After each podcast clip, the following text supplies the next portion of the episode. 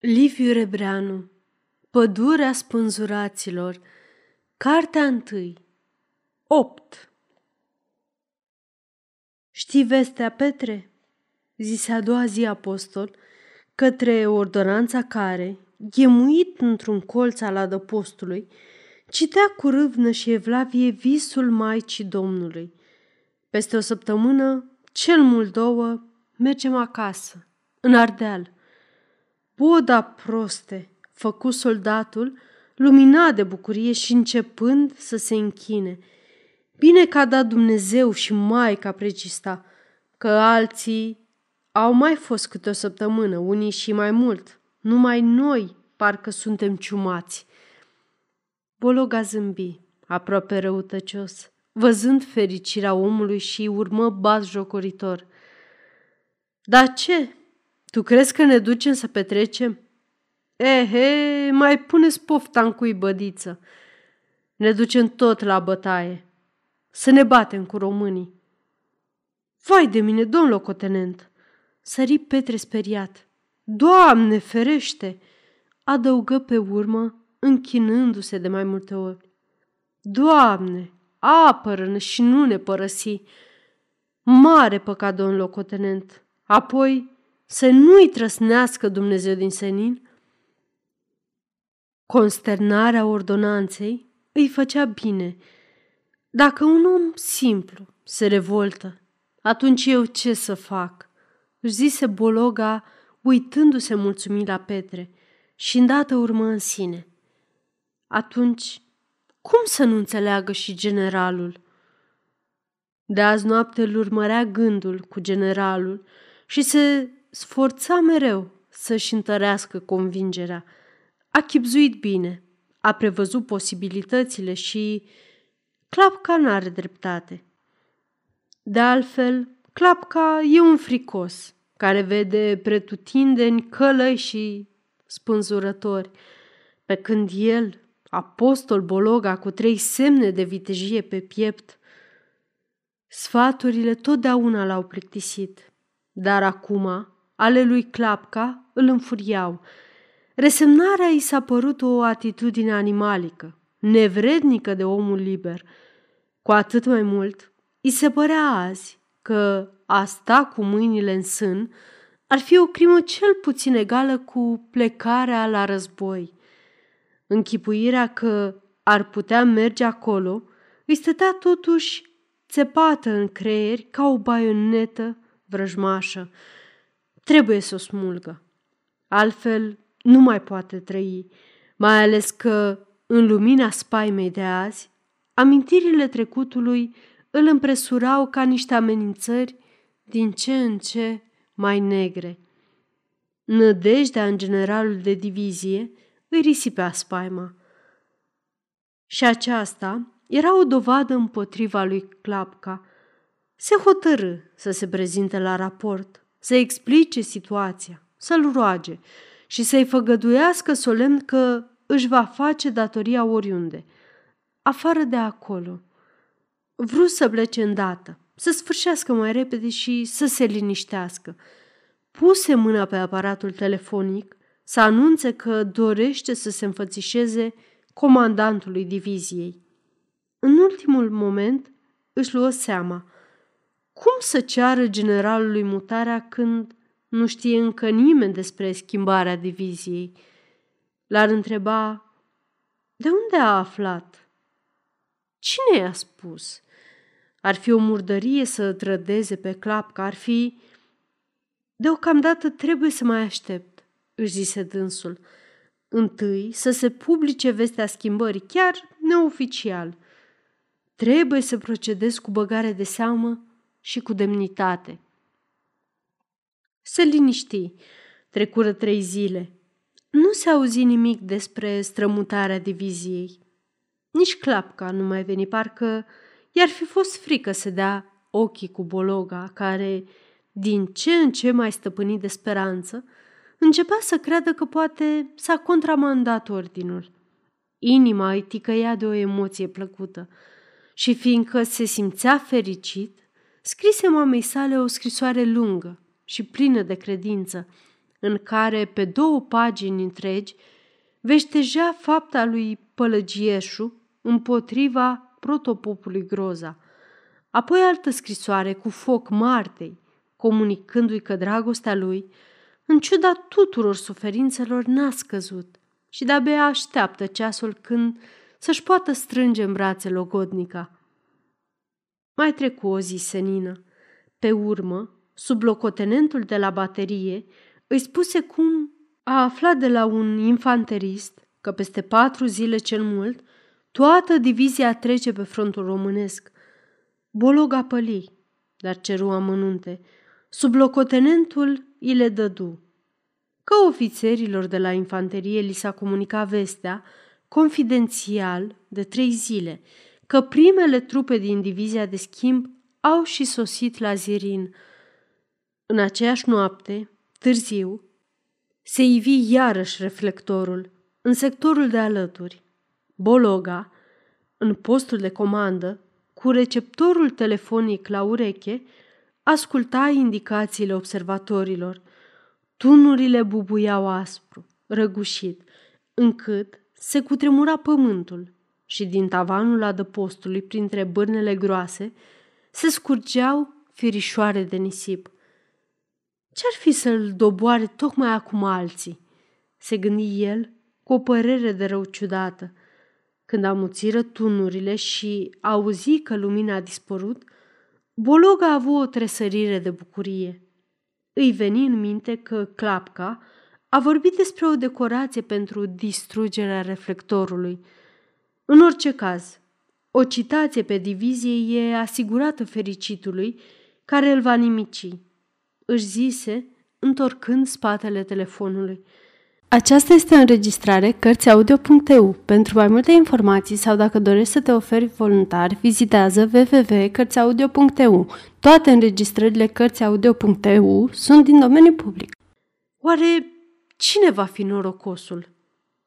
În suflet, un glas îi răspunse că el trebuie să fie. Încercă să-l înăbușe, dar glasul deveni poruncitor. Atunci îi fulgeră prin minte. Dacă ar avea el norocul să spargă reflectorul rusesc și dacă, drept recompensă, ar fi citat sau decorat, ce ușor și cu câte șanse de izbândă s-ar putea duce la generalul Carg. Ideea aceasta îi se păru atât de minunată că se miră cum de nu i-a venit mai curând – Îndată ce s-a hotărât să se prezinte generalului, îi pieri pe loc orice urmă de somn. Se repezi la hartă și se puse pe socoteli, pe însemnări, până la ziua, cu o însuflețire neobosită și cu convingerea aprigă că viața lui atârnă de ceea ce face acum. Toată ziua o petrecu apoi cu binoclul la ochi, examinându-și sectorul cu atenție – comparând în gând punctele reperate pe hartă. Spre seară, începu să-l roadă grija ca nu cumva tocmai în noaptea aceea să lipsească iarăși reflectorul mântuitor. Totuși, era gata să vegheze și o săptămână și să-l nimicească. Numai, între timp, să nu vie ordinul de schimbare. Dar nu, nu se poate, trebuie să apară. Trebuie. Seara, la zece, dădu poruncile cuvenite și porni spre observatorul cel mai înaintat. Ploua rece, leneș, monoton. Săgețile de apă se încovoiau.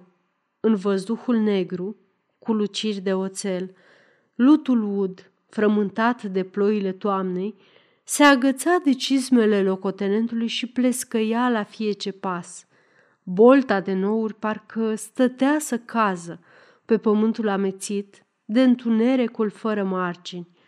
Apostol Bologa, cu casca de fier înfundată pe cap, strâns în ulanca blănită, cu gulerul ridicat, înaintea cu băgare de seamă, ferindu-se de băltoace, cu barba în piept.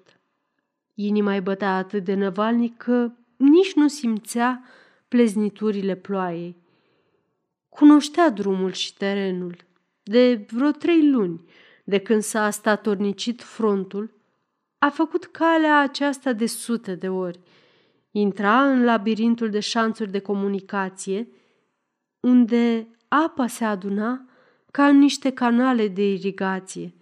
Cizmele cu carâmbii înalți îi se scufundau până din sus de glezne în noroiul cleios. Ajunse asudat la postul de observație, ascuns chiar în prima linie de tranșee, schimbă două vorbe cu plutonierul zgribulit și apoi îl trimise la baterie. Bologa se cocoță în dosul teodolitului pe pipăite. Nu vedea nimic. Aparatul era ferit de ploaie. În schimb, în spatele observatorului, se scurgeau și roaie de apă din spărturile coperișului.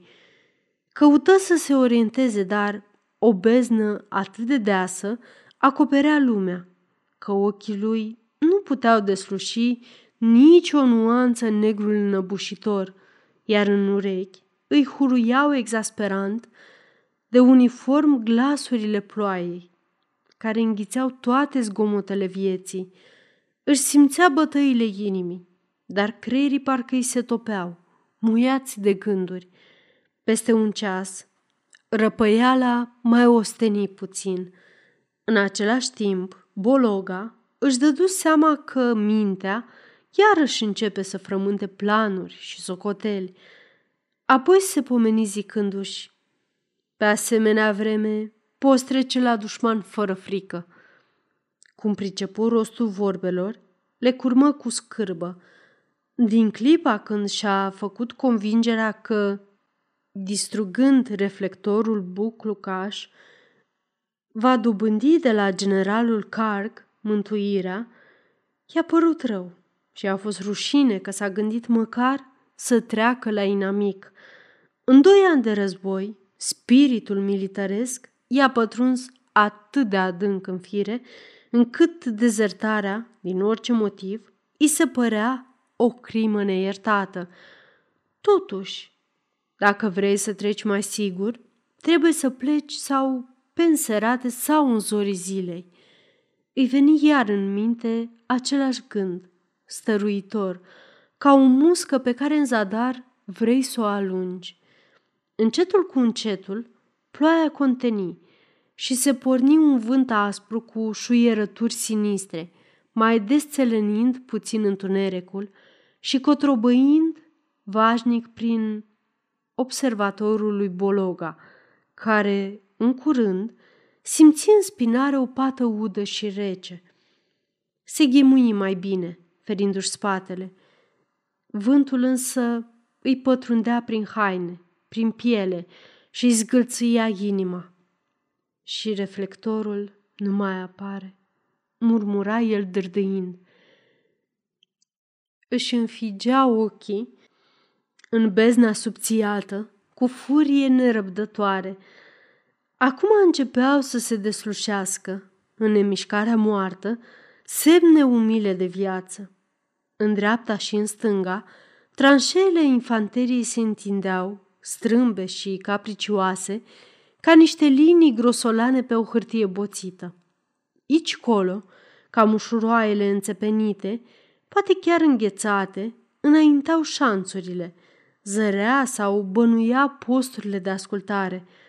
La vreo 30 de metri, în stânga, începe sectorul capitanului Cervenco. Ce-o fi făcând oare Cervenco? Bietul Cervenco. În față, câmpul zăcea neted, pierdut în noapte și biciuit de vântul ce mai scutura în răstimpuri strop mari de apă din văzduh.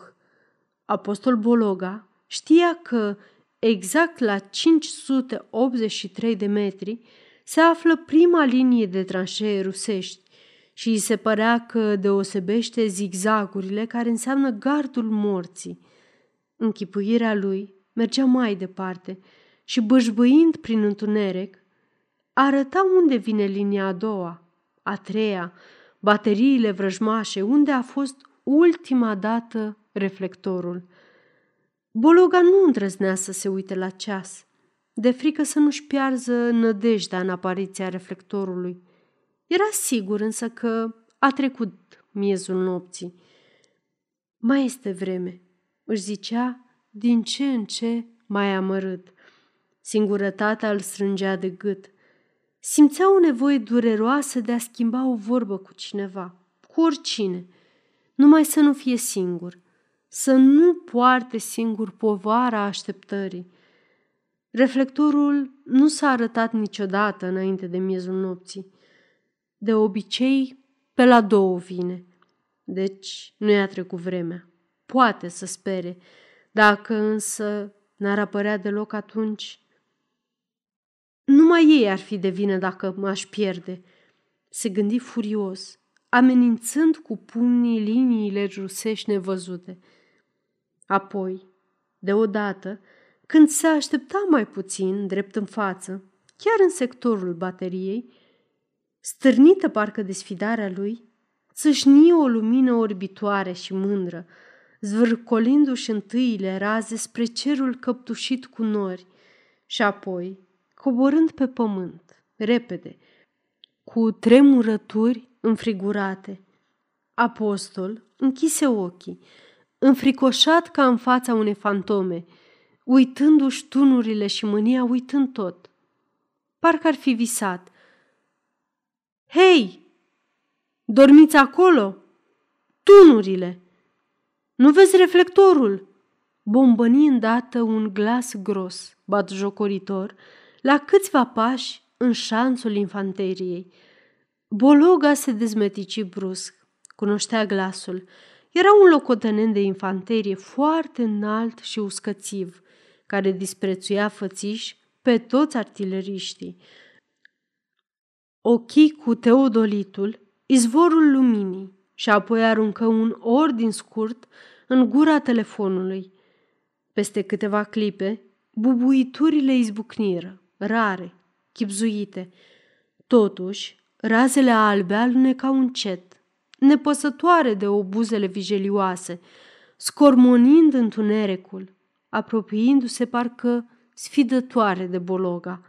Pe urmă, ca și când l-ar fi descoperit, cum stătea zgribulit în observatorul umed, se opriră chiar asupra lui, învăluindu-l cu farmecul lor rece, străbătându-l prin ochii bolnavi, în toate ascunzătorile inimii, răscolindu-și și tulburându-i gândurile, ca un neașteptat răsărit de soare. În primul moment, apostol simți numai o urână praznică împotriva luminii care îl îmbrățișa fără voia lui.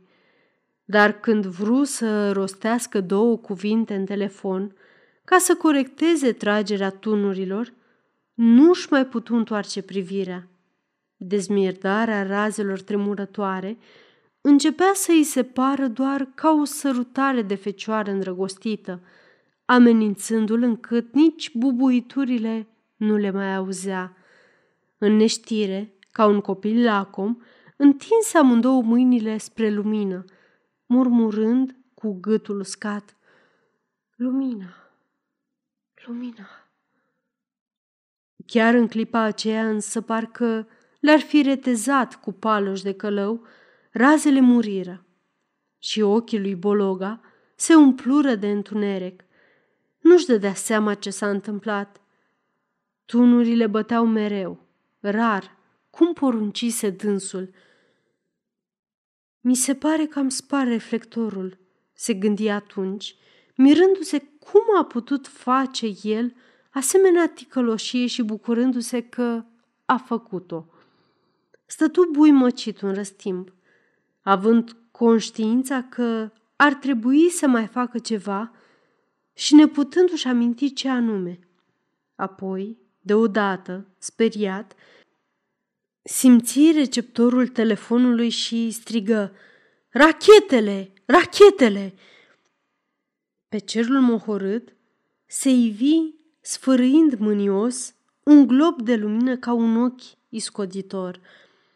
În punctul unde fusese reflectorul, Bolog a văzut prin binoclu mulțime de viermișori negri zvârcolindu-se neputincioși. Iscoada din văzduh însă se stinse repede și tot atunci tunurile amuțiră singure, fără ordin, sătule parcă și mulțumite. Întunericul și tăcerea înfășurară pe apostol ca un lințoliu aspru, în vreme ce ochii lui, cu pupilele largi, se chinuiau într-o așteptare fără scop. În fundul sufletului însă simțea clar cum pâlpâie dragostea de lumină, blândă, mângâietoare. Apoi iar auzi, de această dată chiar la spatele lui, glasul locotenentului de infanterie. În sfârșit, bine că a dat Dumnezeu de a-ți sprăvi cu reflectorul, că era mai mare rușinea.